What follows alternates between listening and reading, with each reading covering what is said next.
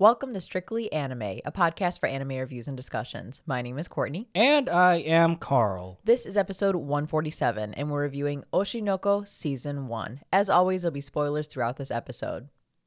It's been a little while since we've done a life update. I don't know what you call them, but an update on what we've been up to lately. So I thought we could do that. What have we been up to lately? I don't know, just taking care of the baby, right? Well, we're both at a point where we've each returned to work. So you had Mhm. paternity leave, I had maternity leave. Um, you went back a couple weeks before me, and I've been back at work for a little bit now. And yeah, how does that feel to to be back? I just, I guess, trying to reestablish normalcy, but not at the same time. I guess it was nice. I don't, I don't know if nice is the right word, but just being able to focus on something besides being a parent, if that makes sense. Um, just to keep my mind active in other ways. Uh, of course, like taking care of a newborn is going to take a lot out of you and will require you to to use some brain power but i think in terms of like going back to my job it's just using my brain power in other means. So i guess giving my brain more of a workout. Of course that comes with its challenges of making sure to balance work with life and even more so now that we have a new member of our family. Uh, but for the most part transitioning back to work hasn't been too bad especially because I came back at a time when my current workload, uh, with it being summer, isn't so busy. Um, so it's kind of getting back into the swing of things at an opportune time. Uh, but how did you feel going back into work? I kind of feel similar. Like I, I at the end of the day, do I really want to be going to work? No, I'd rather be at home, you know, with the baby and watching anime and working on the podcast. But it's important, um, and I do enjoy what I do. So it's nice to be back, kind of like what you said, in a in an environment where I can be like mentally stimulated in a different way um because with the baby it's kind of like eat play sleep all the time on repeat and here we actually get to have um or here at work i actually get to have you know like interesting thought-provoking conversations i get to get my wheels turning again um so that's kind of nice like having adult conversations i guess has been nice Instead of baby conversations? Yes, Like- baby talk all the time. Don't get me wrong. I love it. I love taking care of him. Um, I love the time we've all been able to spend together. But yeah, I guess that is the the positive thing about going back to work. I think one of the toughest parts though is already trying to get used to our new life, our new schedule with a baby, and then going back to work. Now you have to add that element back into it. Um, so yeah, it's been it's been a lot. Um, we're still trying to figure out our schedule. We're still trying to figure out what you know the day to day looks like and how we're gonna balance everything between like baby stuff, work stuff, podcast stuff. So uh, you may have noticed, everyone listening, that some of our episodes may have been a bit delayed in recent weeks. Um, but we just want to let everyone know that we haven't forgotten about anime. We haven't forgotten about the podcast. We still very much love doing this podcast. Um, but we just want to thank you guys for bearing with us with all of these release delays.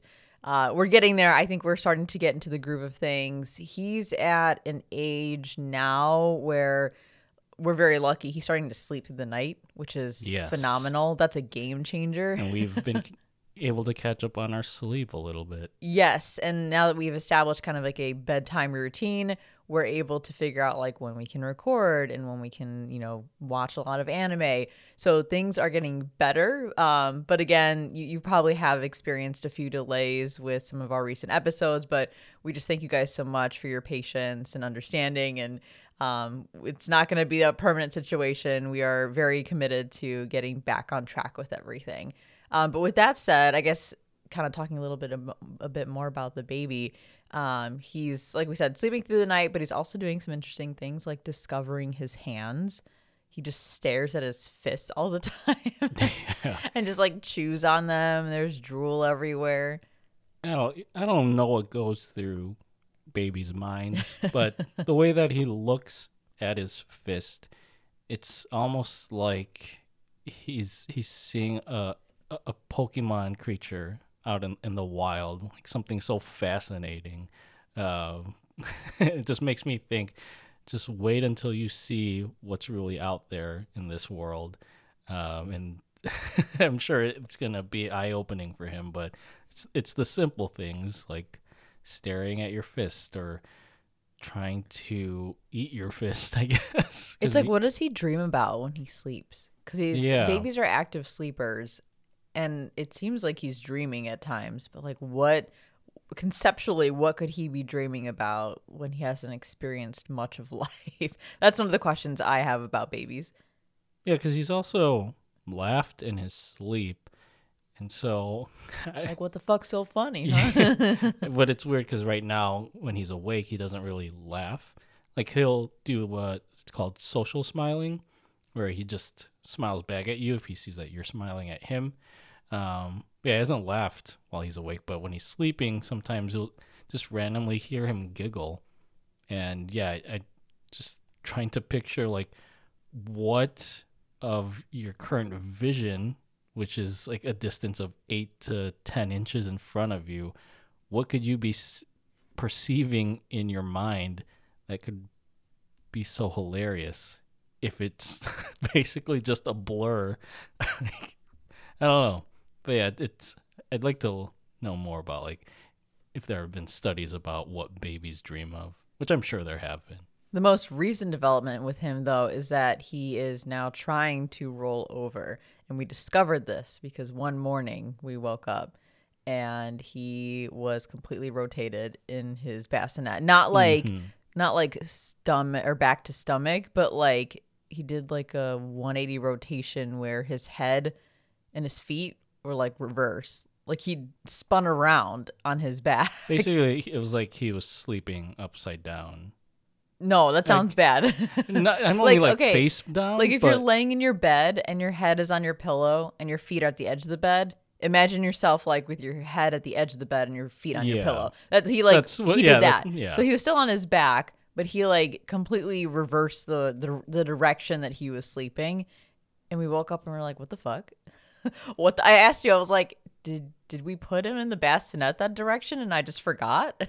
No, because I think I had woken up a couple times eh, because I heard him cooing, because he would wake up every now and then through the morning, and I would see him like slowly kick his, not slowly, because he's like frantically kicking his feet, and then just slowly rotating as it's happening, and then he would fall back asleep, then he'd kind of wake up again and, and kick, and then fall back asleep until he eventually just turned his body all the way the other way. Well, I woke up when he was already turned around. I was like, did he did he levitate and then lay down the other way?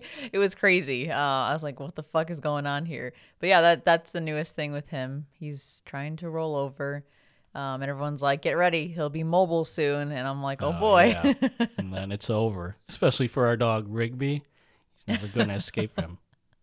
Well, speaking of babies, what an appropriate topic for Oshi no Ko, which is all about, at least in the first episode, twin babies who are reincarnated I'll say, individuals. well, they're not necessarily babies, but yeah. They're physically babies that are mentally um, one an adult and one like a teenager, I guess. Uh, yeah, Oshi no Ko. Let Let's just start off by saying that we didn't know anything about Oshi no Ko. Um, we had some members of our Discord talking about it. Yeah. So shout out to the big yikes. I think b- big fan of Oshi no Ko. Yeah, and and like talking all not talking, but like sharing information about this anime, hyping it up, and I'm like, what what's going on with this anime? So we read the synopsis, I think, in one of our um, Patreon bonus content, and I was like, "What the fuck is this?" Because the the synopsis, at least at the time, I haven't looked at it recently, um, on Mal, just sounded so wild. Like a gynecologist gets killed and then reincarnated into, you know, a, a twin baby for this idol that he loves. I was like, this sounds super crazy. I thought it was gonna be a comedy or just some like really, um, really out there kind of show but it is not at all what I expected, and I'm very pleasantly surprised. I don't think the synopsis does Oshi no Ko justice. Someone should go back on Mal and rewrite it. Um, but yeah, I'm glad that we didn't shy away from this one. Yeah, because the synopsis, I think I read the same one.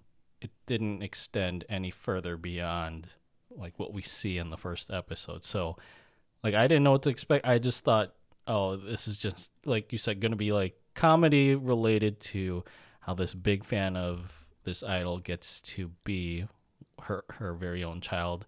Um, that was not the case at all because yeah, that first episode was a whirlwind, as I'm sure we'll discuss. Uh, but I guess speaking of whirlwinds, I, I feel like Oshi no Ko is to 2023 what almost like what my dress up darling was to 2022 and how it just took the anime world and the anime community by storm. I'll see your comparison and I'll raise you a comparison. I feel like the first episode of Oshi no Ko rivals the impact that the first episode of To Your Eternity had on the anime community. To Your Eternity Yeah. season one. I remember when that episode came out, and I won't spoil it for anyone who hasn't seen To Your Eternity, but it just was all the rage. It was it was what everyone was talking about. Um, all the buzz was about it because it just came out of nowhere and hit you right in the feels in a way you didn't expect. Um, and it just kind of set to your eternity apart at that time. The same thing here with Oshi no Ko. I mean, granted, it's much much longer. I think that was a was a, almost like an hour long episode. Uh, an hour and 22 minutes. Oh yeah, it was like a like a mini movie. It was a movie Yeah. basically. Yeah. Um, but yeah, a phenomenal start to this anime, and I completely get why everyone was so hype about Oshi no Ko after that first episode. But really, when it comes down to it, Oshi no Ko is like one giant commentary on how fucked up the idol industry is in Japan and really the entertainment industry in general and how brutal like the music and, and film industries and other industries can really be. And I think that's that's interesting because it's not the first time this topic has been tackled, but I feel like Oshi no Ko does it in a way that is so like raw and honest. Yeah, I was honestly surprised at the way this show focused on what I would call both the boon and the bane of Japanese pop culture, that is the idol industry, uh, and and did it in a way that was so like just critical. I mean, it it's it still shows like all the glitz, like the glitz and the glamour of it, but it also shows the really dark side where being an idol isn't all about like rainbows and butterflies.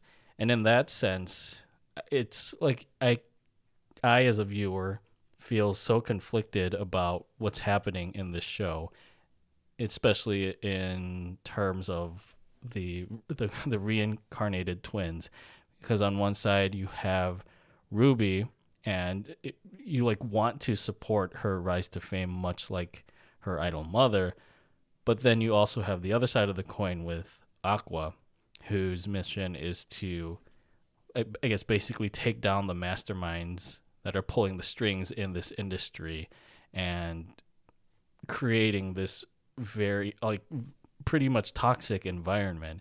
Uh, and yeah, it's just really intriguing that this show has this dichotomy of both the good and the bad of this world that we are familiar with, but at the same time, we're not too familiar with. I think the interesting thing about this story, because again, like there have been other stories that follow idols and all this stuff, or that have, um, you know, a similar situations like what happened to Ai in the first episode. Um, but what sets Oshi no Ko apart is that it has this great mystery. Like the the real end game for Oshi no Ko is who set up Ai's death.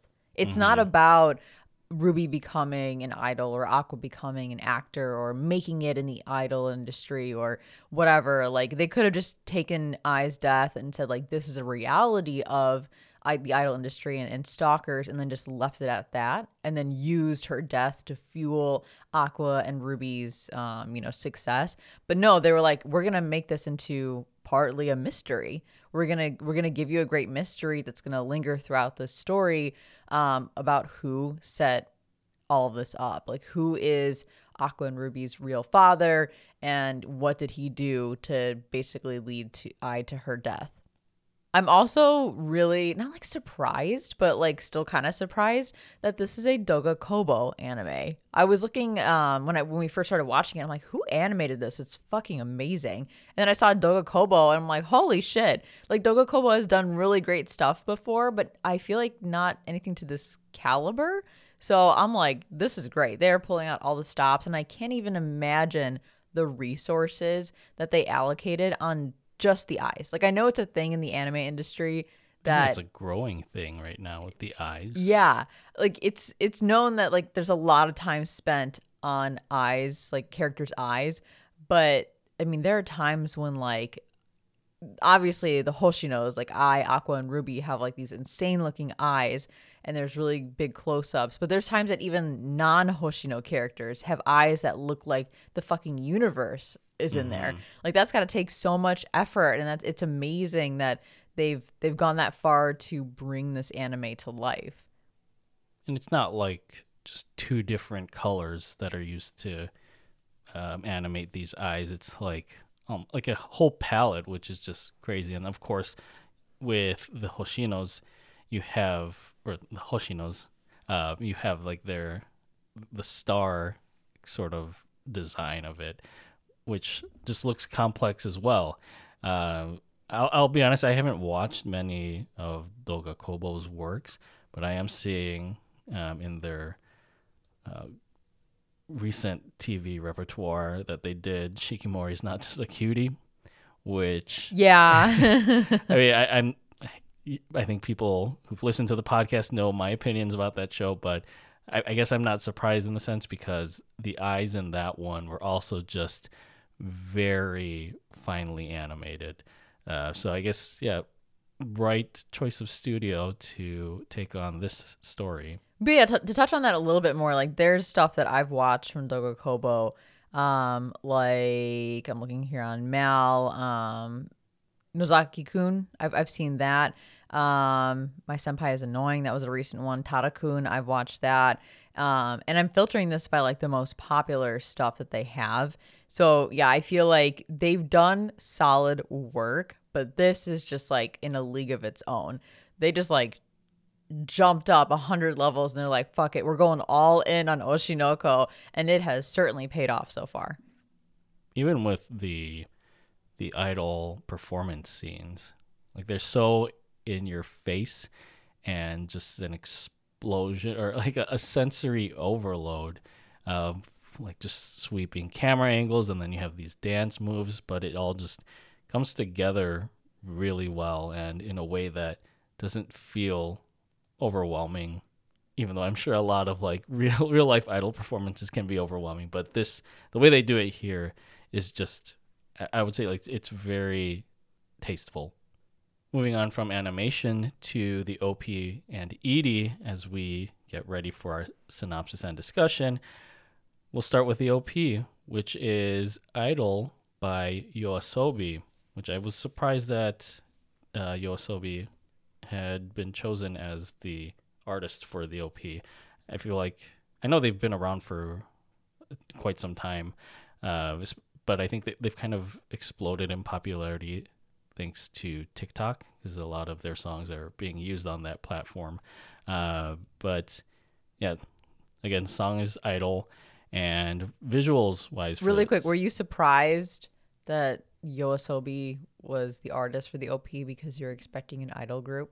Because i was like how ironic would it, would it be if they hired an idol group yeah. for the op and ed when it's like a commentary on idol culture? Yeah. I, that would make sense that they decided not to go with an idol group.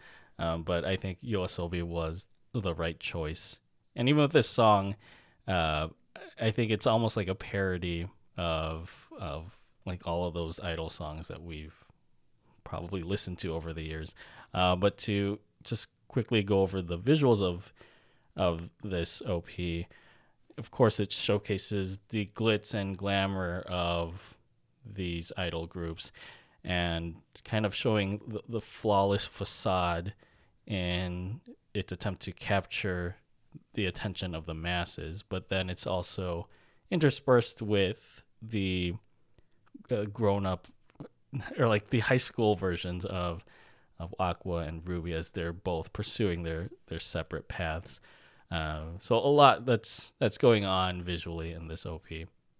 I love the song. I think it is a perfect fit for Oshi no Ko because it has a combination of this like bubbly idol feel while at the same time having this dark undertone the entire time, especially when the chanting parts come out. It's like making it feel as if this whole idol situation is like you're part of a cult almost. Mm-hmm. And it's like the the dark parts of it I think is probably to mimic the feeling of the dark side of the industries that they touch on in Oshi no Ko and the the crazed fans and the online commentary and just all the negativity while at the same time you know the bubbly parts kind of mimic the glitz and the glam that you had talked about. So yeah i think the, the song is addicting. I think it's great.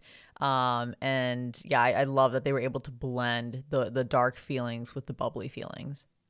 Yeah i guess to tie back to to visuals with the way that this song is structured you have that beginning part where it's the singer sort of rapping about like the sort of deception that an idol is doing to their fans and you juxtapose that with it's like an almost sinister feel to the depictions of the stage stages and the lights among all these rapid shots of again aqua and ruby and just the idol industry landscape.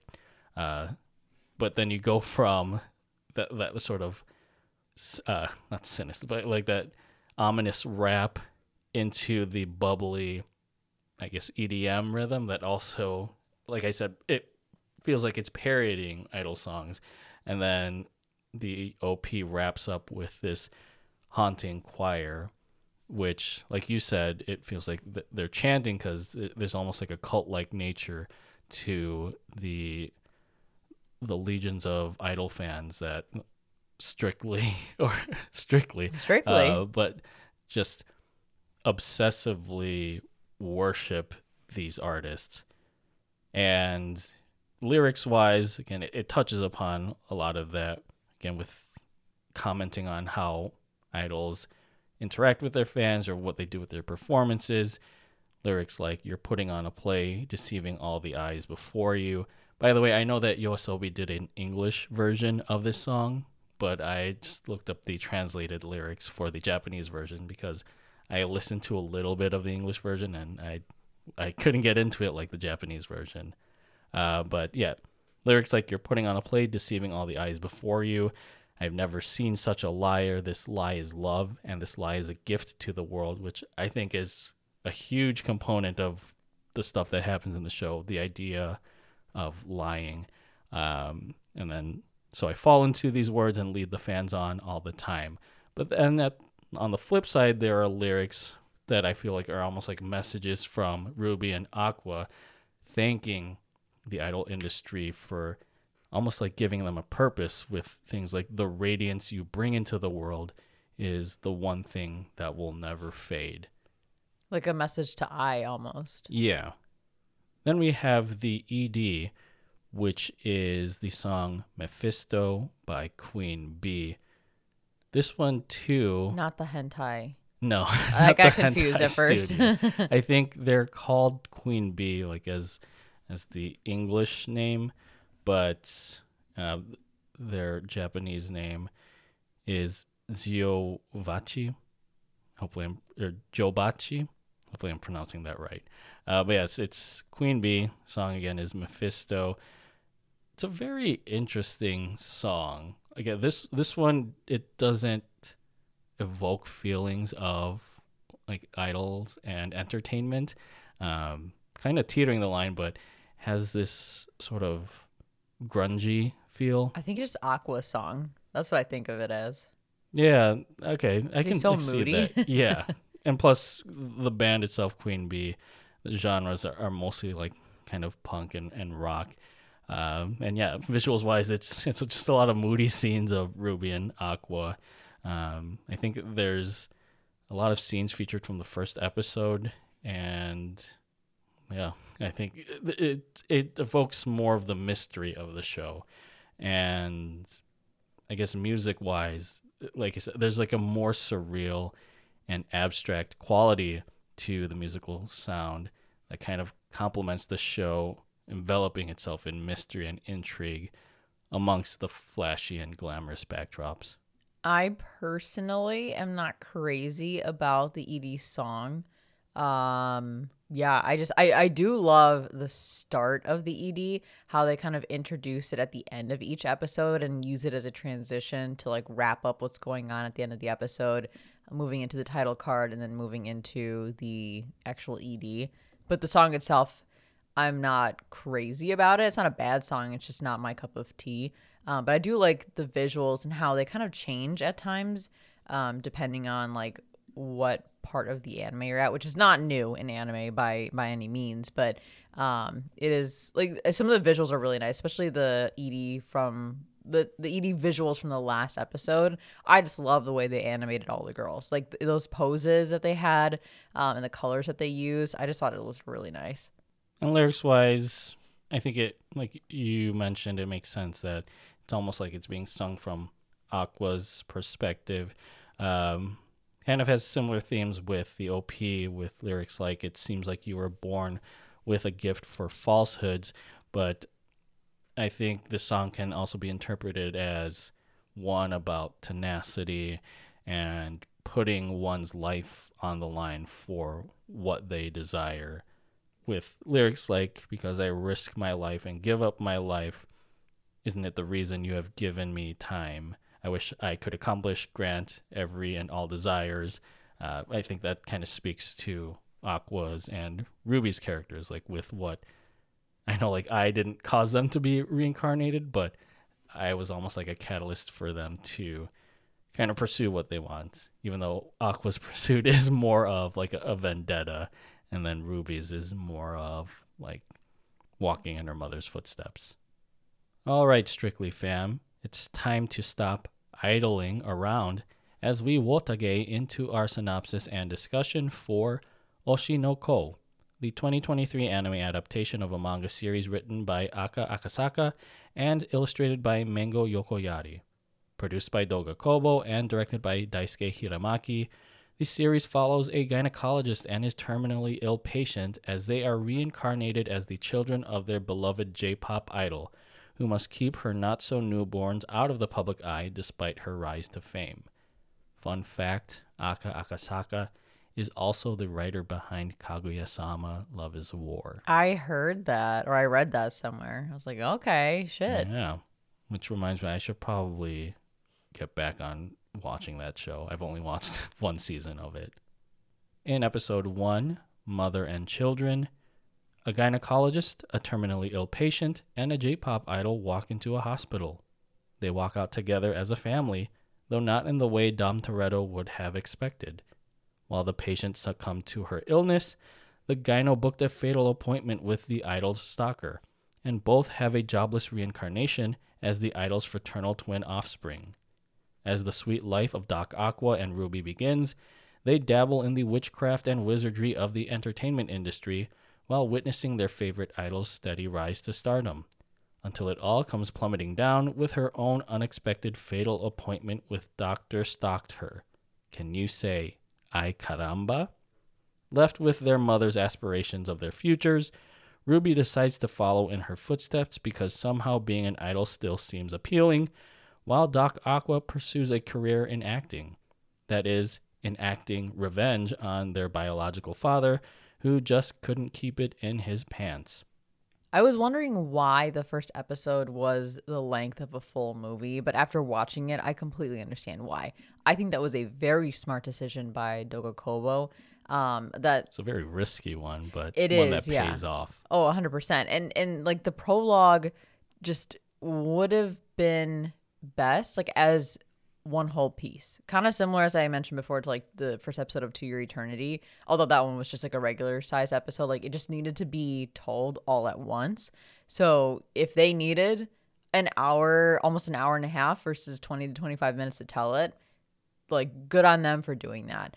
Um, I can't imagine having the same impact if we had to take a break or multiple breaks throughout that prologue um, storytelling. So yeah, I thought that was great. But it's clear after watching the first episode that there are some pretty serious themes going on here. I think some of the ones that they real they initially introduce are themes of lies told by idols in the industries to satiate their fans or themes of like basically selling your soul for a slim chance at making it as some like famous celebrity or thing themes of like talent not being the only thing you need to make it but more importantly power and connections um it, there are some like similarities to perfect blue i don't think you've seen that yet right No, but I've been wanting to for quite a while. it's really good. I mean, Perfect Blue is much much darker than this, um, but it's it's got some of those same themes going on. So, like I mentioned before, I don't think the creators are holding back on this at all.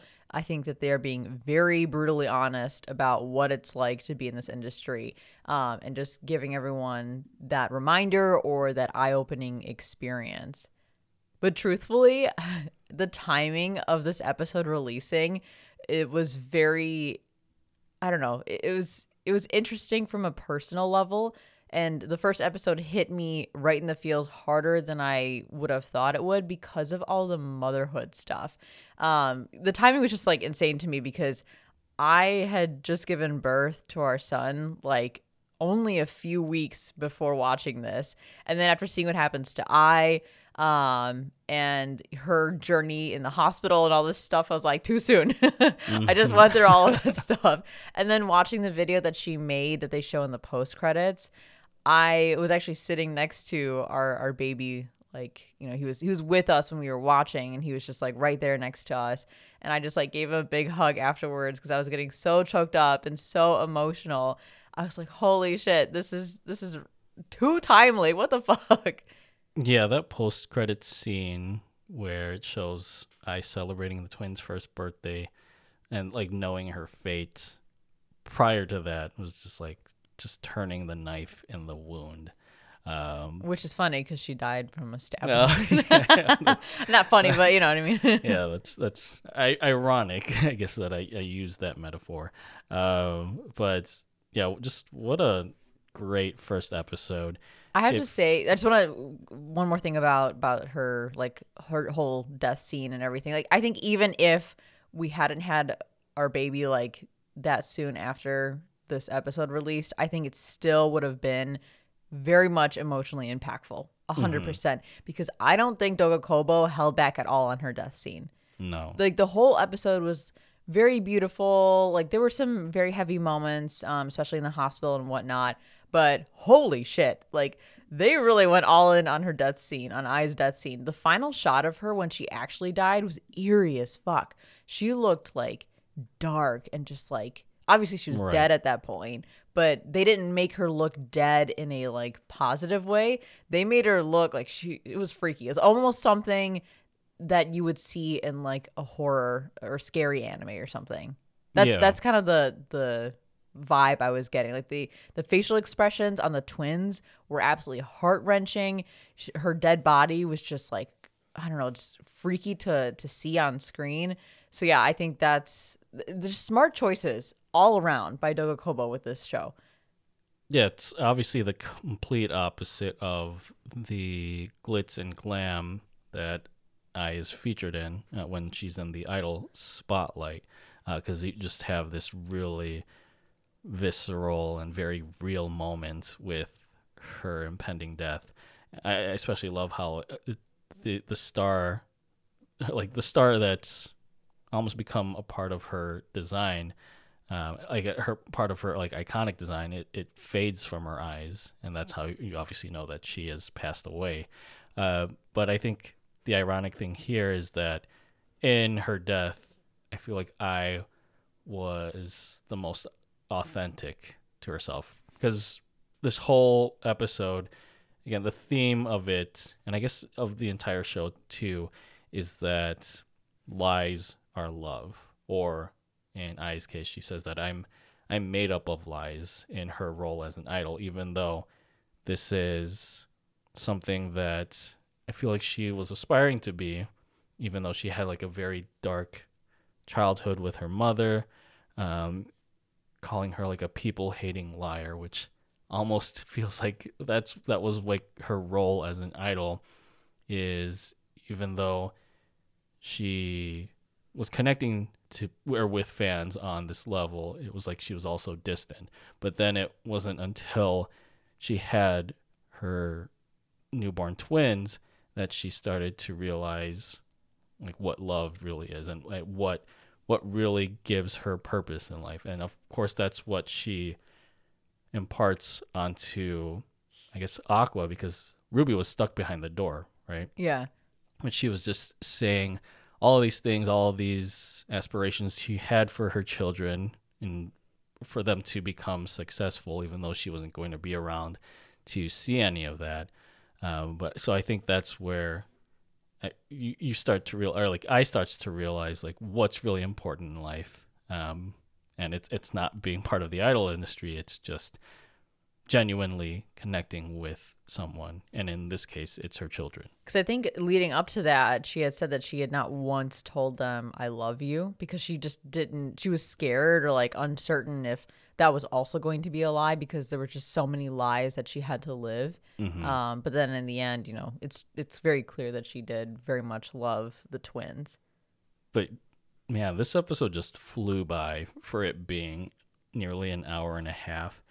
But of course, like it just ropes you. I, and like the first half, I'm not gonna lie, they had us in the first half where I just thought it was gonna be a stupid show about someone being reincarnated and just living out their fantasies of being with their their favorite J-pop idol.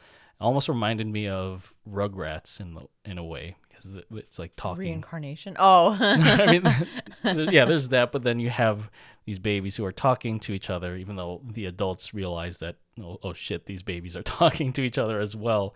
Uh, but then it, it goes into the drama route in the second half, and then you, know, you see at the end when Ruby and Aqua are grown up as high school students that this is really just all a revenge story it's almost like it's encompassing all these different genres, but it's building up the mystery of the show, which is the most intriguing, and that we have to find out who Ai's lover was, or Ruby Aqua's biological father, the one who kind of set everything in motion uh, for these events to take place. Last thing I have about this episode, I really love I, I guess I really hate that I love the, one of the songs that the B Komachi idol group sings. It's Sign wa B. It's the one where Ruby and Aqua, as uh, infants, are doing the wotagei, which Oh, is yeah. the idol fan dance. Um, I, I feel like the song itself, it, like it, it's, it is also parodying idol culture, but maybe it's just the bubbly nature of it that just makes me love it so much even though i also at the same time hate it so much maybe it's Ai. She was a legendary idol. She Yeah, just drew you in. yeah Uh, they're they're getting to me i guess in episode two, third option despite his daily assistant directing duties doc aqua does his damnedest to distance ruby from the drab of idolatry until their mother's former management company, Strawberry Blueberry Productions, decides to J pop back into the music game with the twin sister as its newest idol recruit. The pair stay true to their mother's wishes by enrolling in the School of Acting Chops, reuniting with child actress Kanabun, though once she finds out that Doc Aqua has no desire to take acting classes, it feels kinda awkward. By the way, I forgot to mention this in episode one. Ai Hoshino is voiced by Rie Takahashi. Hell yeah, I love And, her. Yeah, she did a damn fantastic job as Ai, even in her like one episode of screen time. Although I think it it's very clear that Ai's presence is still felt throughout the show um, in these subsequent episodes. I love that this is kind of a comment on the entire season. I love that after episode one, you don't really get much voice acting from Rie Takahashi because you don't really get any like uh, dialogue from Ai. It's just people remembering Ai and talking about how she is a legend and like seeing um, you know, videos of her concerts and seeing her posters and stuff, but very rarely do you actually get a memory of Ai or any moments of Ai talking, um, or even the twins really talking about their mother. So that's great because it makes you feel like she truly is a memory at this point. Like it, Yeah. it immerses you more into what's going on in the situation. But to that point, episode two, I think, has a 10 year time skip. Um, I think so because yeah, they're in, almost in high school basically. Yeah, and so we are kind of put into the situation where it's like, here's what's going on now. They've just been living their lives, just trying to figure out, you know, where they want to go and just remembering Ai the best that they can. And I love that throughout the show, Aqua's eye star is dark at many moments. It's not always dark, but it goes dark. Similar to Ai in the first episode, where there was a flashback of when she first got scouted and she was, I think, in a cafe or something talking to um, the scout or whatever, and basically was saying, like, I need to live a life of lies, or like, I haven't had a very good life, or something really dark um, about her and her past. And her eyes just go, like, her eye stars go dark in that moment. So Aqua's kind of on a very interesting path that's represented through the fact that his eye star turns dark at many moments. And I think Ruby and Aqua, their star eye, eye star, whatever, uh, each has the opposite eye. So it, I think Ruby has the left eye with the star, and um, Aqua has the right eye.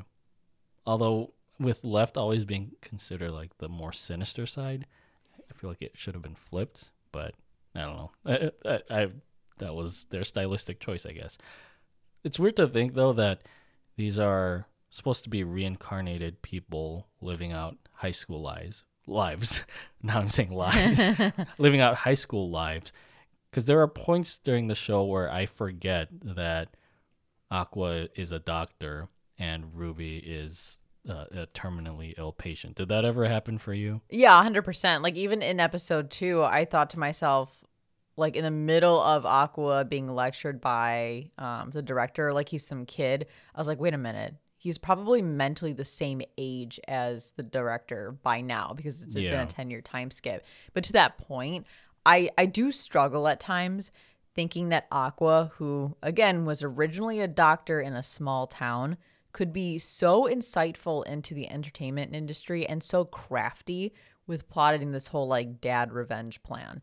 Like it's almost like Aqua knows every detail of the industry, but his knowledge has to be somewhat limited if his even if his mom was an idol, like they still kept the twins at bay. They still kept them you know, in secret. So they only rarely got to go to any of her concerts. They just watched what they saw on TV. So they weren't exposed as much to the behind the scenes stuff because they weren't allowed to go to it. I just don't see how he could be so well versed in that entertainment industry unless he's been doing a lot of work acting over that 10 year time skip, but he he wasn't. He didn't want to be an actor.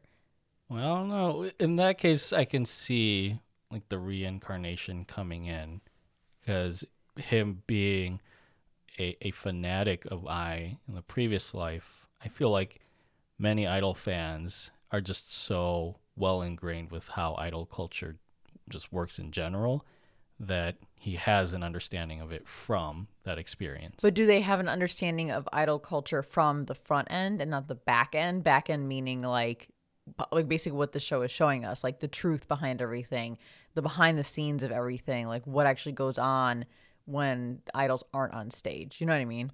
Yeah, but then I, I kind of compare it to real life, where you and I, like, w- how do we know about all of these sort of scandalous things happening in the industry, it's because we, we read news articles or ex- exposes about it. So uh, I, I feel like Aqua or uh, the doctor, whoever, has this full understanding of what's going on. True. And I mean, if that's the case, then yeah, I guess it makes more sense because he's mentally much older than Ruby's reincarnated self. So he's got life experiences. Um, but they do kind of like touch on that a little bit in one of the later episodes. So I'll talk about that a little bit more at that point because it is interesting how that kind of went a little bit meta. Um, but I I do appreciate in episode two how they jumped right into idol culture and they had that one that one girl that they were trying to scout and she was explaining like the working conditions of an idol and like the contract that she's under and how she gets paid and how she gets paid very little and we you and I have watched YouTube videos on this before um, and have learned that they basically make nothing for all the work that they put in. So here is just interesting to have that same information, you know, shared in this anime. It's like, you know, it really is a struggle to be an idol. And with that, Aqua is sabotaging Ruby's chances at becoming an idol, basically to protect her from the life that Ai lived and the dangers of stalkers. And I don't blame him at all. But then you have Ruby, who's kind of the opposite, where she understands the risk from her time spent with Ai, but wants to follow in Ai's footsteps and continue her legacy. So Ai think you kind of touched on this earlier that Aqua and Ruby are embodying what I meant to them, but in very opposite ways. Yeah, although I, I'm just surprised that Ruby isn't overall jaded by what happened to Ai. I mean, it's it's well, I think it's very mature for her to move on from that moment and kind of frame it in a more positive light, like you're you're saying. Um, I, I guess I don't know if this is the case, but like Ruby trying to take her talents to prove herself as an idol in a a, a better direction rather than what we understand like the highs and lows of the industry to be. Well, it's probably because Ruby is a kid, really. Like she was, she passed away as Yeah, a kid, That's true, yeah. and is still a kid. Um, you know, just living this this new life. And I think it's purposeful, as you mentioned in the first episode, that Ruby was behind the door when Ai was killed, um, because she didn't, she probably didn't see or experience nearly as much as Aqua did. And I'm sure it was even worse for Aqua being a reincarnated doctor, knowing exactly where she got stabbed, knowing oh, exactly how quickly she would die. And even if he could do anything to save her, he was in the body of a, of a baby and like literally couldn't do what he wanted or needed to do. So I think it hits, it probably hits Aqua 10 times harder given the full situation. So it's almost like yeah, Ruby represents like the, innocence of like wanting to rise to stardom because now she has like this new lease on life where she can properly do the things that she's always wanted to do and, and that's thanks in part to Ai inspiring her in her previous life. And then Aqua is sort of like the the maturity of it where he he, he knows the risks and the challenges of this industry and in a way is trying to upheave that by finding out who his biological father is. I know this episode also I, I guess it doesn't introduce her, but she was in the first episode as a cameo, but here it's almost like she's a main cast member with Arima Kana's introduction or reintroduction. Uh, I just looked this up. I didn't realize it was Megumi Han who voices her. Really? What? Yeah. She does Gon Freecss, right? Mm-hmm. Gon. Aw. Yeah, but I think she is very versatile in her role. So I had no clue. Normally, you know me, I usually pick up on that shit real fast if I recognize a voice actor. Mm-hmm. And I, when I saw her come back in this episode, I, I was kind of annoyed at first because I know she came off as like the bratty child actor from episode one. She's the Tsundere. Yeah, but she has a very interesting trajectory throughout this show. So kind of glad that she was introduced as like a, a tertiary protagonist. In episode three, manga based TV drama, Kanabun pressures Doc Aqua to get back on the acting track with a role on a CW teenage drama, which entices him due to show producer Kaburagi's secret connection to his idol mother. However, like any CW teenage drama, the show is complete ass and does not do justice to Kanabun's comeback kid attempt. So after catching smokes from Kaburagi to test his DNA, Doc Aqua does Kanabun a favor and turns this CW teenage drama into an HBO coming of age television event. Oof. Hearing the creator of the manga was so disappointed with the show's adaptation because it turned out poorly. It was basically being used to, prom- to promote like models. That was just interesting. That was so meta. Yeah, because how many times have we experienced an anime where the manga was super hyped up and then the anime adaptation was uh, not so great? And I know this is supposed to be like a live action adaptation, um, but even still, it's something that, like, even as an anime fan, you kind of experience what that's like and you can see the disappointment that manga readers have when an anime adaptation doesn't live up to what the manga has to offer. Then you also hear just like the disappointment that a creator can have when that adaptation doesn't go well because you know it's a huge deal i'm sure for a creator to have their work recognized in that way and then for it to just turn out like shit probably just feels awful and then another big oof when you have Arima saying that she's been working so hard to rebuild her career and get another chance. And then finally she's been cast on the show where her talents are valued. But then you have the producer on the other end saying, like, this whole thing is just a promo for something else. And that her acting comes dirt cheap, so they're saving a ton of money. Again, they're just like not holding back. Like, they. They're showing that like even the most talented, passionate individuals can get steamrolled by just being used as a pawn in the whole entertainment game. Which we all know is the unfortunate truth in entertainment. Uh, yeah, this fallacy of getting to stay true to yourself in this industry in order to to get ahead. Because uh, I, I I called her Kana, but I guess Arima. Uh, she does have acting chops. It's just that her, her image as this child actor um, has has sort of gotten in the way of people really recognizing her talents. But it's a shame because I think she calls the show a ham buffet because it, it's more towards like promoting these like these handsome boy actors, right? They're the male Um, models. Yeah, rather than really showing her acting prowess.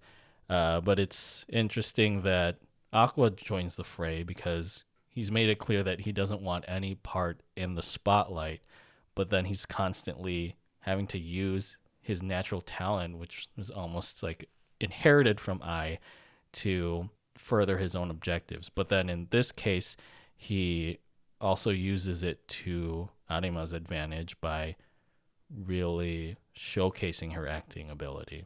It's ironic that he has to play a stalker in the show, but I was kind of hoping that that would have more of an impact on him, and it kind of seemed like it didn't. He was just like, "Oh, that's interesting that I have to play a stalker when a stalker killed my mom," versus like having any real emotional impact with that whole situation. Like I feel like it, mm-hmm. on some level that's got to be really uncomfortable for him given what he witnessed. I mean, he witnessed a stalker stab his mother and kill her. Um, so you'd think that he may he, he would have like a little harder time accepting this role, but I guess he was fine. he kind of just like he acknowledged it, but then he was like, like he just brushed it off. But he he played the role with flying colors. Maybe because he had the experience. I, don't, I don't know. Method acting is that what you call it? yeah, or method acting is where like you you immerse yourself as Oh. that. Well, whatever acting is drawing from your own experiences. In episode 4, Actors, the CW Teenage Dramas series finale gets a boost in ratings thanks to Doc Aqua's performative prescription, which gives Kanabun some much needed recognition. The show's wrap party, however, is anything but, as Maury's DNA test proves Kaburagi is not the father, though the producer offers to spill some massive tea about Ai Caramba to Doc Aqua in exchange for his participation on an MTV reality show about high school being a serious thing, these problems matter. Wanting an ounce of her twin brother's growing popularity, Ruby begs Strawberry Blueberry Productions to get their idol group project moving. But when Doc Aqua puts in his recommendation for the next group member, it feels kinda awkward. I had a feeling the producer wasn't actually their dad. Like I think that would have been too yeah. easy. It would have resolved the show too quickly. yeah. Um, but he's obviously chock full of information and has the ability to connect Aqua to whoever or whatever he needs to fulfill his ultimate goal. So I think the producer is going to be a really interesting character as the show goes on. Um, I did find it weird that he was so willing to just spill all of the tea on Ai to this kid that he just met, um, all because he claims to be like a really big fan of of hers. Yeah, Like it just seemed a little far fetched. unless he is trying to use Aqua to his own advantage. he is. I think that's Yeah. the whole motivation. Is like, oh well, I'll give you what you want, but in exchange, you need to be in like certain projects for me because everything's all about like favors in this industry. But again, it just like something about it didn't feel super convincing. But it's fine. It's a, it's a minor detail at the end of the day, and it's more important that Aqua's gotten the information that he needs, at least some of the information that he needs. That there is some guy out there um, that Ai fell in love with and kind of changed her. Again, this episode just kind of resolves Arima's struggle with getting her acting chops recognized. And again, it's Aqua who kind of helps usher that in with the show's sudden burst in popularity with the series finale. Um, it's interesting that he wanted to use Arima as part of the idol group as well, because I think that's a, a big swerve. I think that's explored in the next episode, but um, I, I was kind of wondering that when that was the cliffhanger at the end of this episode.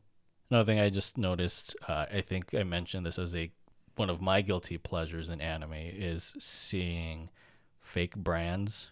Uh, one that's prominent in the show is one that's parodying Monster Energy, and that's the Berserker energy drink that's on the assistant director's desk, I think, in one of the shots. be a monster energy drink. Yeah, Monster Energy, but they call it Ber- Berserker Energy. But it's also weird because there are many mentions of real life social media brands in the show, like YouTube, Twitter, and TikTok. Uh, there's just so lax about saying those things, but then when it comes to like products, they just default to again one of my guilty pleasures. Which I found weird because so many other anime will make up names for like the social media platforms. But here Yeah. they're like, fuck it. I don't know if they have some agreement or what. I'm kind of glad that they use the real names because it, it helps with the immersion. But it was Right. surprising. Yeah, because you can't use like Twitter. It doesn't have the same impact as, as Twitter. In episode 5, Reality Dating Show, Kanabun reluctantly agrees to join Strawberry Blueberry Productions in a ploy to get closer to Doc Aqua, but gets flustered when she learns about his involvement in the MTV reality show about high school being a serious thing, especially when it still features CW teenage romance but there's no time to waste as she and Ruby work on attracting new idol fans through a social media viral video collaboration with Buff Birdman. They celebrate their achievement by christening their idol group with a name, B Komachi, the same name of Ai idol group. A shame they couldn't be original. I don't get Pieyon, the bird. It, I'm get I'm wondering if this is a Japanese specific thing. Like, is there a Japanese YouTuber who actually does have a similar channel where it's like some buff dude who makes kids content wearing a mask? Because I was like, I don't. I get what they're trying to go for. Like, it's a, a quirky, unique YouTuber who has a lot of views um, and is very committed to the role and is going to give some pointers to them. But I was also kind of like, am I missing something here? I again, I feel like maybe it's a Japanese thing. Yeah, I feel like there have been a lot of extravagant characters uh, in Japanese entertainment, like kind of almost for for shock value. Even though this isn't really shock value, it's just like very quirky. Uh, but yeah, I guess it it feels like fully Japanese. The entertainment industries that they're tapping into is pretty expansive. They kind of don't they don't hold back with any particular group. I know in the previous episode they mentioned some of the students are like pinup models. Like they, they range from like pinup models to like streamers. And then here in episode five, I think they're introducing like the world of YouTube as well as the world of reality shows. So again, reading the synopsis about Oshi no Ko, it like doesn't even it doesn't give you the full range of like what they're going to be tackling when they say like entertainment industry. Yeah, idol industry, idol culture is going to be the main focus, but there's still plenty of other stuff that they're giving us here. Yeah, they're they're going for everyone in in this show. They're not holding back at all. Yeah, which I, I guess is great because I thought it was just idol, idol, idol all the way through, but um, yeah, just really highlighting the aspects of these other components of the entertainment industry that are just as scathing as the accusations and presumptions made about the idol industry. Uh, one thing I wanted to bring up, because I guess there's an inside joke with Arima being known in the community as Baking Soda Chan. Uh, and this is because of something that Ruby had mentioned. I don't really remember this happening. I don't know if this was in episode one or if this was something from the manga. Um, but there, I have an article from CBR.com that kind of explains this inside joke because in the world of Oshi no Ko, I'm reading from the article, Arima was known as a genius child actress who can make herself cry in 10 seconds. But Ruby only remembers her as a genius child actress who licks baking soda. And I think it's just the way that these phrases are pronounced in Japanese. Like there's a, a misunderstanding of, of one word that turns it into baking soda. Um, so I can put this article up on the Discord for anyone who's interested. And if you are not a member of the Discord, the link to that is in the description. Uh, but I guess this led to Arima's character being used in real life to promote a, a baking soda brand before the show was even airing. and her T-shirt says baking show, baking soda, baking soda when they're in like the practice room, right? Yeah, I think in a yeah later episode when they're practicing a routine. Uh, so I think maybe someone, maybe the big yikes can clarify like w- how if like the, the anime knew this inside joke and, and just included this as like Easter eggs for uh, for fans of the show. In episode six, Ego Surfing, the MTV reality show about high school being a serious thing gets even more serious when one of its cast, Akane, fucks around and finds out in order to try and salvage her acting career. It, of course, opens up Akane of worms on the internet, where she is subject to the worst kinds of vitriol ever spewed on a keyboard, leading her towards an attempt to lose it all, slip, and fall. Thankfully, Doc Aqua pulls her out of the darkness and into his starry, starry light. What a great episode. Just like horrible to watch, but incredibly entertaining and just mm-hmm. so real. Um, we we've established that lies are a key theme throughout Oshi no Ko and how lies fuel everything in the entertainment industry. And that's really hit upon in this episode. Uh, my dad, growing up, always told us, you know, never believe anything you see on TV because, you know, most of the time that's true. You really shouldn't believe anything that you see on TV. And even with the reality show and stuff, they're they're saying like, oh well, you know, we're just gonna set this whole romance up, or you know, if you talk about stuff that's going on, you know, between you and another person. Make sure you do it in front of the camera. Uh, it's just, yeah, it's just all fueled by whatever gets the most views, whatever is most sensationalized. But the reason this episode hits especially hard is what happens to Akane. You've got all of this pressure to make your mark and, and you know, spew all these lies and deal with all this judgment. And this chain of events pushes Akane to attempt to jump off that bridge down to the street below, I think. Mm-hmm. And it's it's something that I feel like everyone in this day and age has been exposed to to a certain degree, whether you've been attacked online for sharing your opinion about something, um, or if you've shared, you know, your thoughts very aggressively with somebody um, in a not so nice manner. I mean, I, I think that it's it's something that is just so real, and you don't have to be a star on a reality show to to kind of feel what Akane is going through. You don't have to be an actor or an idol or whatever to feel what it would be like to get attacked online. Um, and hopefully, I mean, really, hopefully, no one's gone through something as extreme as this. But when you think about it, the internet is a blessing and a curse. People are so easy or so quick to show their ugly side when they can hide behind a screen that they don't stop to think like what impact will my words have on the person that I'm speaking to. In that sense, I really enjoyed this episode. I would say this is my second favorite, with the first being um, episode one. But it, it was just good because it was so dark in highlighting this really awful side of entertainment and social media, and especially putting into the light the harsh dangers of cyberbullying. Because, like you said, we've we've all experienced it, uh, but looking at it from like Akane's perspective, reading all of these comments and just seeing people put so much hate into something that I think that they need to realize it's it's just television, even though it's purportedly like a reality show, because we know like reality shows are not like they're not real. yeah. Well, hopefully, like a, a, a, a well-rounded individual understands that, but for some people who just take it so seriously, it's like I know this is an anime character, but as I was watching this, I was just thinking,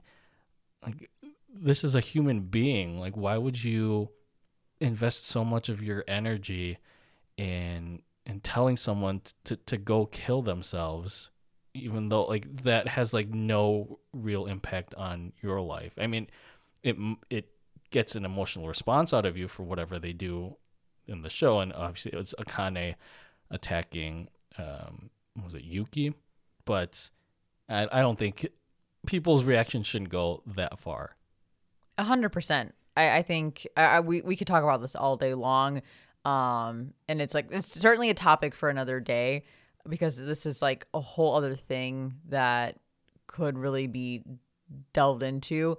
But I guess my my two cents is like you can enjoy a TV show or a movie or whatever that whatever piece of entertainment it is, but if you're at a point where like you're telling somebody all these awful things because of the way something panned or the way something played out in a show, you need to reevaluate your life and your mm-hmm. priorities. Mm-hmm. We've seen this many times in the anime industry where creators or voice actors or whatever of an anime get attacked by all the fans because they didn't like the way the story turned out or they didn't like the way a performance turned out or whatever and I'm like it's just anime. And this is coming from two people who have a podcast about anime. We're mm-hmm. passionate about it, but at the end of the day, it's just anime. And these are human beings. Like don't don't do this nonsense. Um but yeah, it's the show again like it doesn't hold back. It's attacking everybody and I think that's only fair that it would also attack fans. Like it's attacking producers and um, creators and actors and idols and, and whatever, but they're also like fans. You're equally bad in all of this.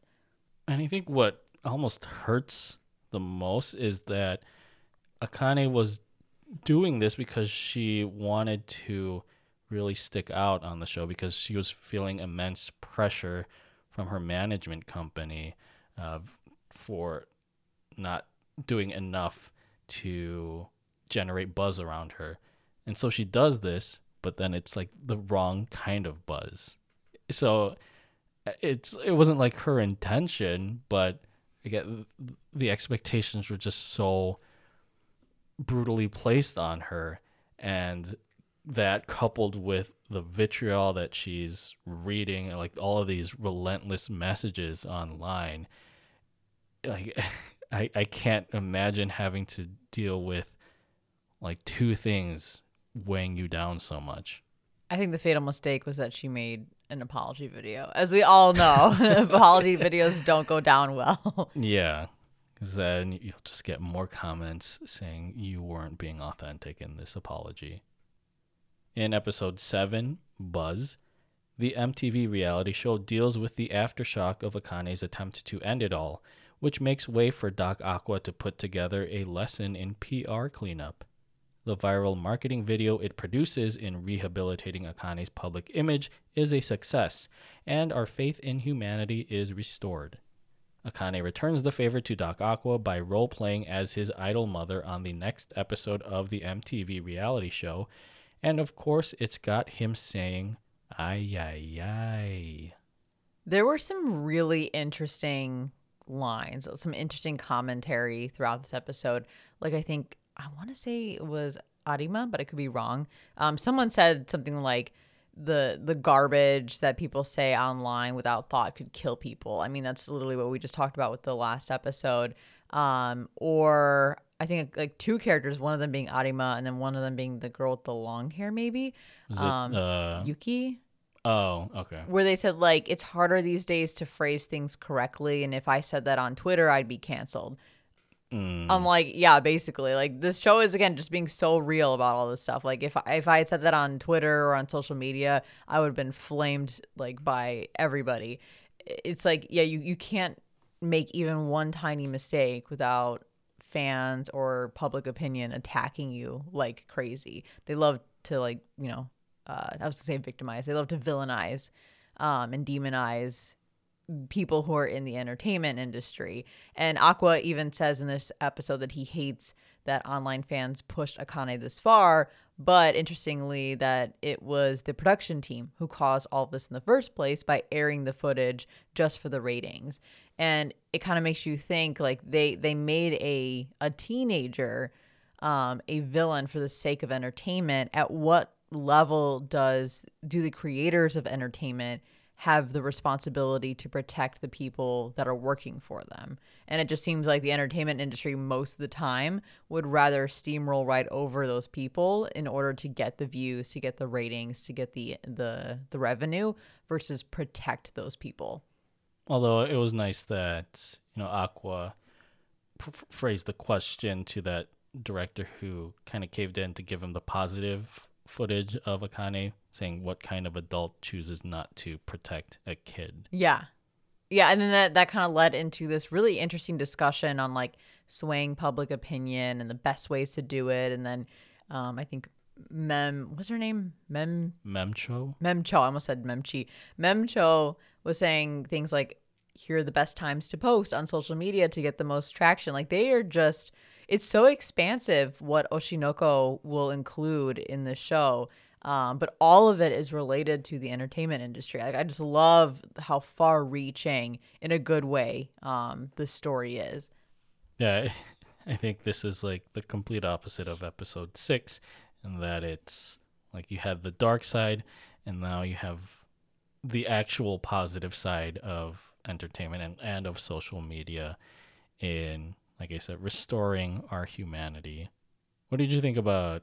I guess I, I think it's obvious like why Akane wanted to emulate Ai so much, um, mostly to get on or not get on Aqua's good side, but to curry some sort of favor with him. Uh, but I don't know, did you get pull anything else out of that? Her investing so much time in researching Ai and, and getting that role right. Yeah, honestly, I didn't know where they were going with it. I first, I they were, I thought they were trying to show us that she's like a freak, like she's like obsessive and like almost a stalker. But I think that once I watched a few more episodes in, where they, I think it may have been the last episode where they show like a more about Akane being like this genius actress. Um, I think that the whole point of them showing us her becoming Ai was to show how incredibly talented she is. I mean, to be that invested in your role and then to emulate that character that well, where even Aqua was absolutely shocked. Like he was shook Yeah. when she walked into that room. I think that was the point, was to show us like Akane truly is a genius at what she does. Okay, that makes sense because then it kind of sets up what happens in the final episode with that um, stage play or stage production of that anime. In episode 8, First Time, Doc Aqua is unsure of if his boner is meant for Ai Caramba or Akane, But after Kanabun talks him down, he realizes that his Oedipus complex wins out. Nonetheless, he starts a highly publicized relationship with Akane as a means to his end, and recruits fellow cast member Memcho to Strawberry Blueberry Productions' Idol project, showing no mean on this end. So we've got this like love triangle forming um with Aqua, Akane, and Arima. Um, but this is that I think I briefly mentioned earlier. This is the point where the show basically goes meta and explains how Aqua can be attracted to girls his current age despite being mentally older, saying that, like, well, when I was a baby, I suffered from infantile amnesia. So I, I forgot a lot of like what had happened when I lived with Ai. And as I'm growing in this body, I find myself basically, he's like, becoming a teenager even though he's mentally older than that because that's just really what the the life he lives. So it's only natural that he would be attracted to girls his age because he is that age even if mentally he's older. I'm doing a really bad job of explaining this.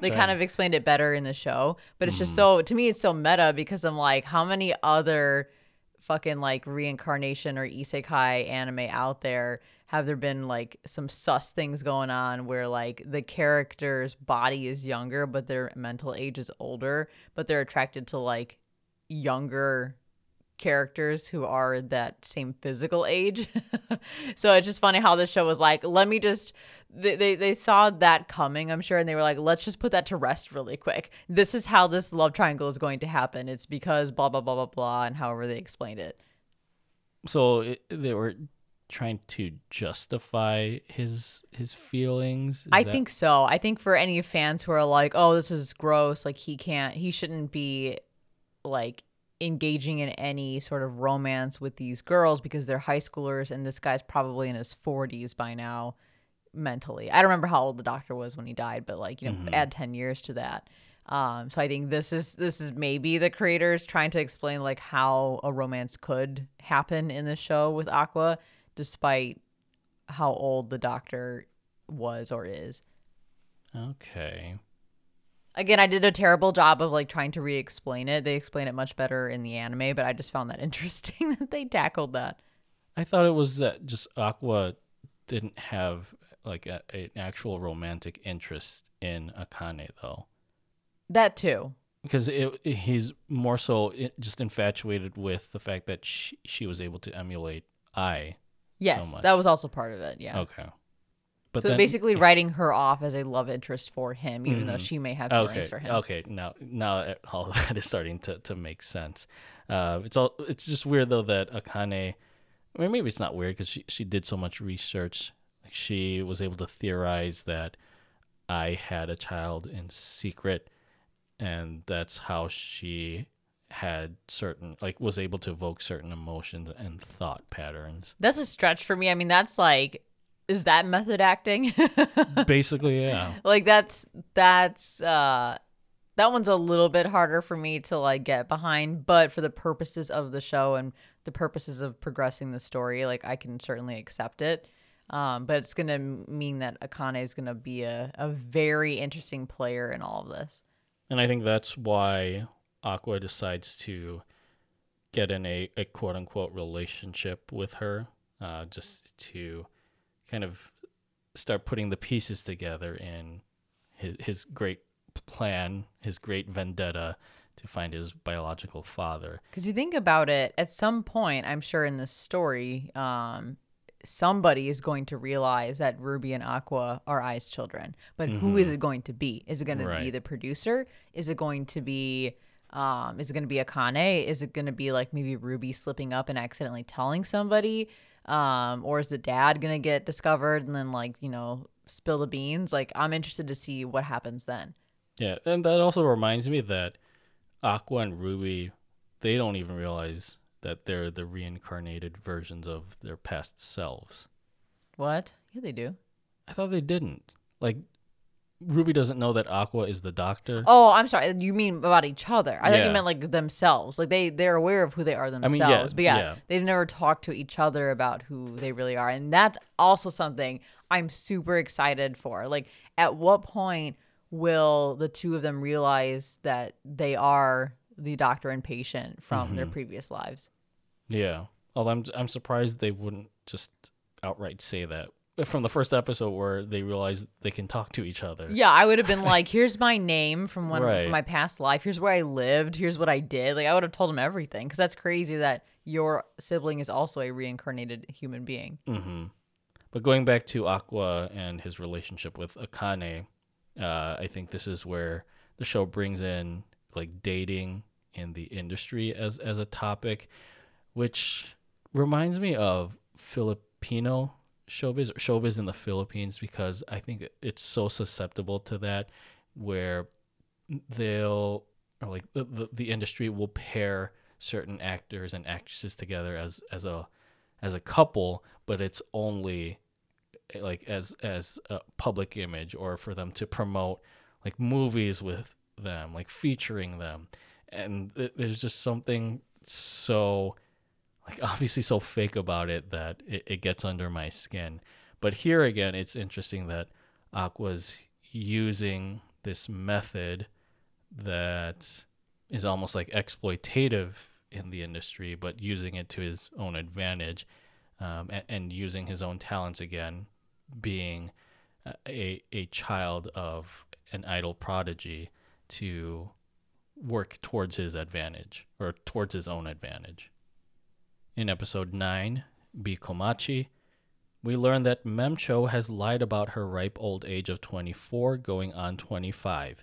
But because she wants to be where the idols are and she wants to see, wants to see them dancing, Ruby and Kanabun formally accept her to complete their Idala trio, who decide that the best way to increase their popularity is to continue plagiarizing their group's namesake. Meanwhile, Doc Aqua's scheming begins to pay off when Kaburagi spills the tea about Ai Karamba's lover possibly being in the renowned La La Lai theater group, whilst also using his connections to secure a spot for B Komachi at an upcoming idol festival. Remember, it's not about what you know, but who you know. And as for the Idala Trio's center, absolutely no one knows. Not gonna lie, this episode was just okay. It didn't leave an impression on me. Maybe I just wasn't paying close enough attention, but You couldn't connect with Memcho being a YouTube influencer. no. Although her lying about her age, uh, I don't know if that was really a, a shocker because I feel like that happens a lot in, in entertainment too. it probably does, yeah.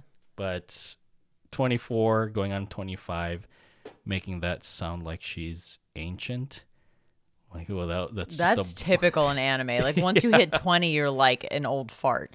yeah that's uh I, I, that's just a blow to me personally uh being in my 30s now to be considered ancient at least by entertainment standards or by anime standards um interesting that they called it La La Lie, the, the theater company, to continue with this theme of lying and acting and in being idols. But yeah, not not much to this episode besides learning more about Mem and just piecing together more of the idol aspect of the show, which I think yeah these last three episodes go back to focusing on the idol industry, but this one's more of like a. I'll borrow this from Strictly JoJo. This is kind of like a setup episode. In episode 10, Pressure, Kanabun stresses herself to no avail in the days leading up to the Idol Festival, so much so that it gives her war flashbacks about the high expectations she puts on herself. Doc Aqua somewhat convinces her in buff Birdman disguise to keep going beyond Plus Ultra, but it is not until Ruby teaches her about the meaning of the word YOLO that Kanabun feels ready to be the Idolatrio's center of attention. I feel like Arima is growing on me. I think, um, kind of like you said in the beginning. Yeah. like you said in the beginning, like her being reintroduced was kind of like meh.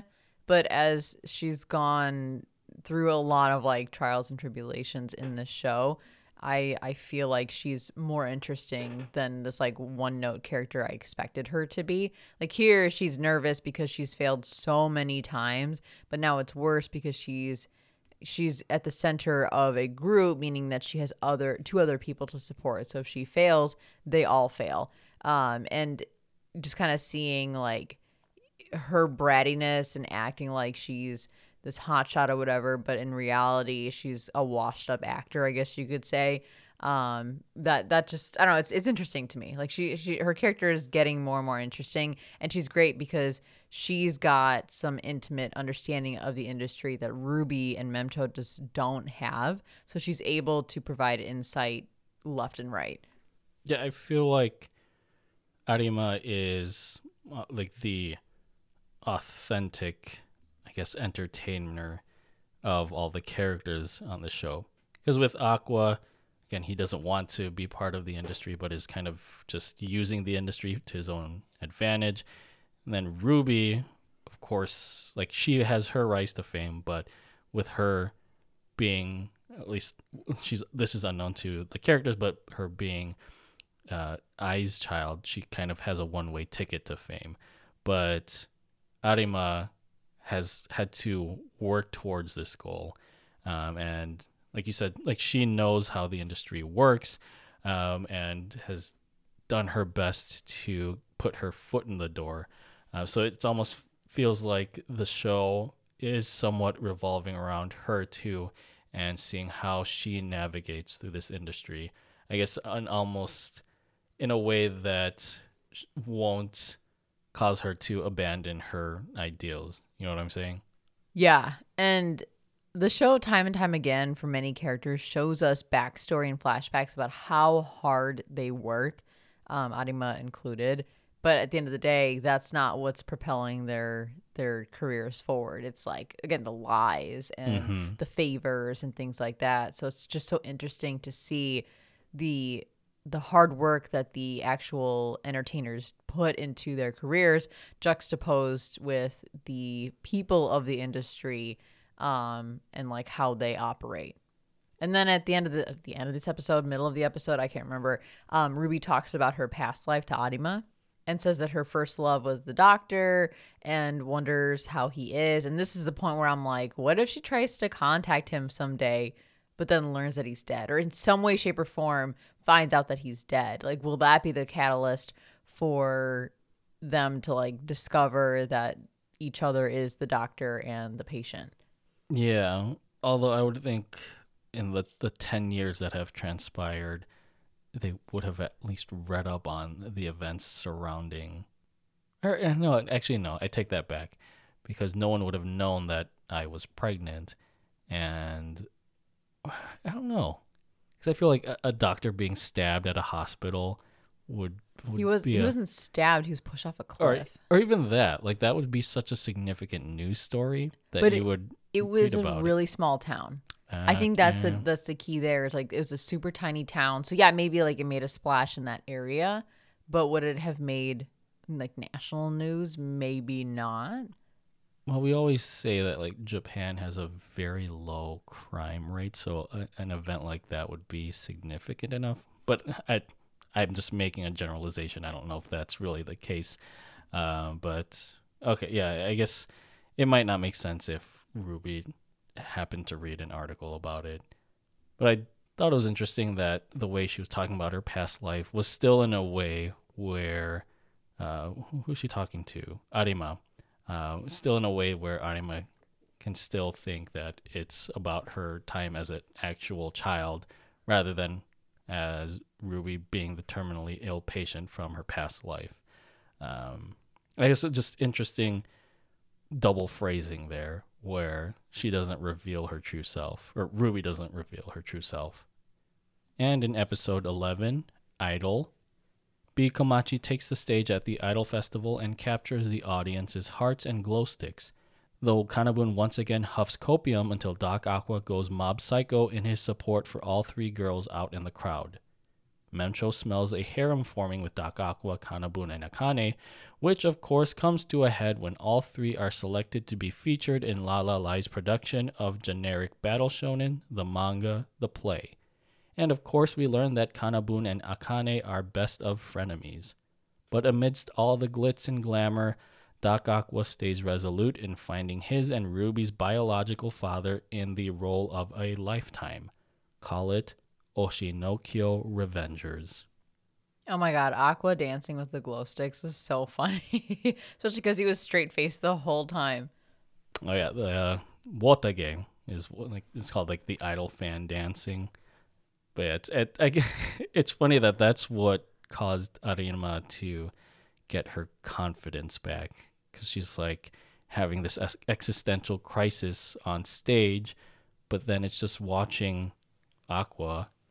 I guess it's because like she was, saw that someone out there was giving her support, like the support that she rarely ever got as a child actress or even in her her her current attempt to go back into the acting world.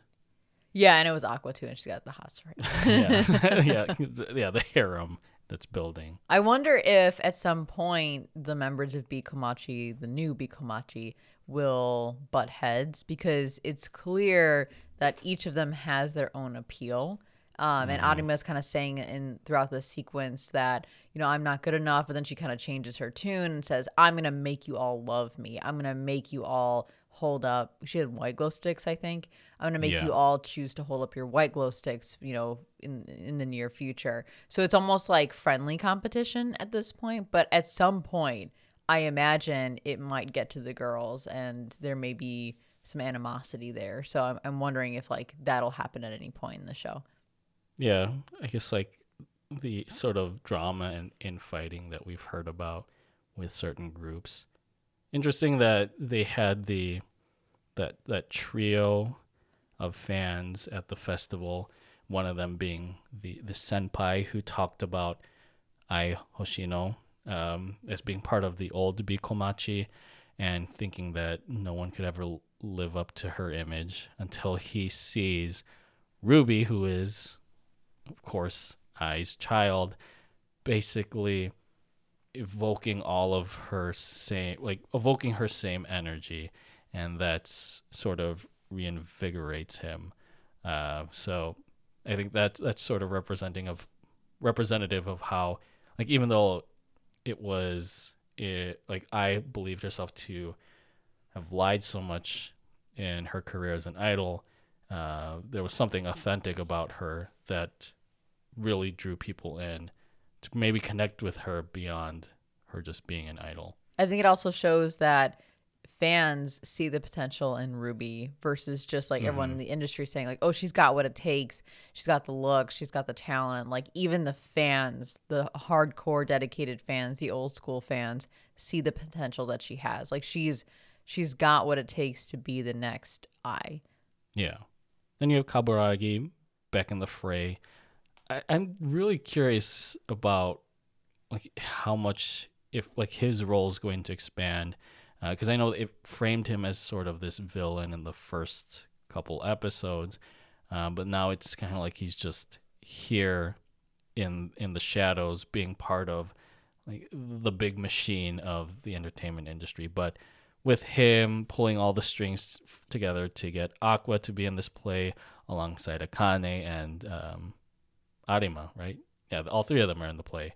Uh, just makes me know, like what his motives are like if there's something ulterior to all of them that's maybe connected to finding out who Ai's lover was. Yeah, major player. There's a, they're setting up a lot of key players in this whole mystery puzzle. Last thing I'll say with this episode, and I don't know if this was something that was in previous renditions of the ED, but here we see a rabbit puppet opening up the ED being held together by strings that then strangle the puppet and make it gush out blood. Just what a great metaphorical example of everything this show is trying to tell us about the idol industry and the entertainment industry. Uh, of course, it goes into the regular ED, but just powerful imagery there. I was kind of hoping this last episode would end with more of like a splash or more of a cliffhanger. And it does leave a lot of excitement knowing that Aqua's one step closer to finding out who their biological father is, you know, and is going to be part of this play. But it was just kind of like that, like, oh, he's going to be part of a play and Ruby's doing her idol stuff. So like I, I kind of hoped there was more to draw you into season two. Uh, but it certainly wasn't a bad end to the season. And that brings us to our final thoughts for Oshi no Ko. So, how many La La light sticks out of 10 would you give this first season, I guess, since they announced the second season in production? So, I think the first episode is a 10 out of 10. However, I'm giving the entire season as a whole an 8.5 out of 10. I think this is a very strong start to a really good show, but at the same time, I can't ignore that it's still early days. Um, a lot of the season after episode one was kind of like set up for what's to come. You got Aqua tracking down their father, Ruby becoming an idol, the idol group officially forming. Um, this whole play is going to happen, you know, in, in the next season. So each episode was thoroughly entertaining, but didn't pack like the punch that the first episode did. And I don't think a season can ride on the success of its first episode alone. Um, so yeah, I think that's just honestly like where where it's at. It's not a bad beginning to the show. It's just early days. However, I love where the show is going and how raw and unfiltered they are about every aspect of the entertainment industry. Like they don't hold back about the truth um, and the fact that everything is fueled by lies and no one is safe when this you know this creator is highlighting anything and everything from idol culture to reality shows to youtubers to pinup models to blah blah blah blah blah. So i think that there's so much to look forward to and so many different areas that can still be tapped into. Um so yeah the show basically shows a lot of promise and i can't wait to watch more. And i'm really glad that we got a, an announcement for season two. What about you? I would give this season an 8 out of 10. There isn't anything that I found surprising about the exploitative nature of the idol and entertainment industry in Oshi no Ko that we haven't already seen or heard about in real life. But I think the series does a fine job in contextualizing these issues across its cast of characters and it most especially excels in framing the folly of the glitz and glamour through the idea of one's lies becoming someone else's light, which is a twisted perspective on what it means to be an idol, which is explored by the the reincarnated offspring of the industry's shining example, whose presence is still strongly felt despite her jarringly unexpected absence. But while it serves as this sort of scathing critique of the darkness behind the limelight, Oshi no Ko also attempts to weave a tangled web of conspiracy in its overarching plot, which I believe starts off very strongly in the first episode and the subsequent episodes. But then it starts to wane, like you said, in its importance in its middle act to focus on this or that subset of the industry. And it's not until the last episode where the series goes back on track with uncovering the identity of Ai Hoshino's true killer. I'm okay with this though because, as was the case with Chainsaw Man, one core is just an indication of early days for this anime until it inevitably opens the can of worms or can of baking soda on Ruby's rise to stardom in her mother's stead and Aqua's vendetta against the entertainment powers that be. So I think Oshi no Ko is a series that, with its subsequent seasons, is a definite wait and see, or wotagei and see. I I just love saying that word wotagei. I I need to learn those cheering moves now. And speaking of season two, since it was confirmed, I think it's I don't know if it's slated for any specific time frame as of yet. I'm not seeing anything here on MAL, so I guess we'll find out soon. Although I imagine with the success of the first season, they're going to probably try to put out the second season as quickly as possible. But, you know, as always, I hope that they take the time that they need at Doga Kobo to give us a, a just as amazing season two as we got with season one. Well, it's interesting because the manga began its run in April of 2020. Oh. And it's still ongoing. So I don't know how much the anime has already caught up to the manga. So we who knows, we might have to wait a couple years. Maybe not like years and years, but I would I would estimate a year at, at the very least until we get another season. Well, it'll be interesting to find out when they do actually plan to release season two, um, because the the announcement for season two came out very quickly.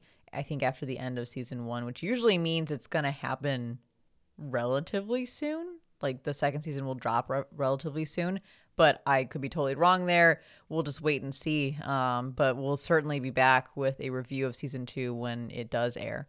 We'll wotagei and see. And with that, thank you guys as always for tuning in. We love you and we appreciate your support so, so much. Subscribe to Strictly Anime on your favorite podcast service. Join our Discord to chat with us. Follow us on Instagram at The Strictly Series, on Twitter at Strictly Series, and check out our website, thestrictlyseries.com. If you'd like to support the show, then head over to patreon.com slash The Strictly Series and tune into Strictly JoJo, our other podcast dedicated to JoJo's Bizarre Adventure. All links are in the description. Thank you so much for listening. And as always, stay safe, stay healthy, stay weeb.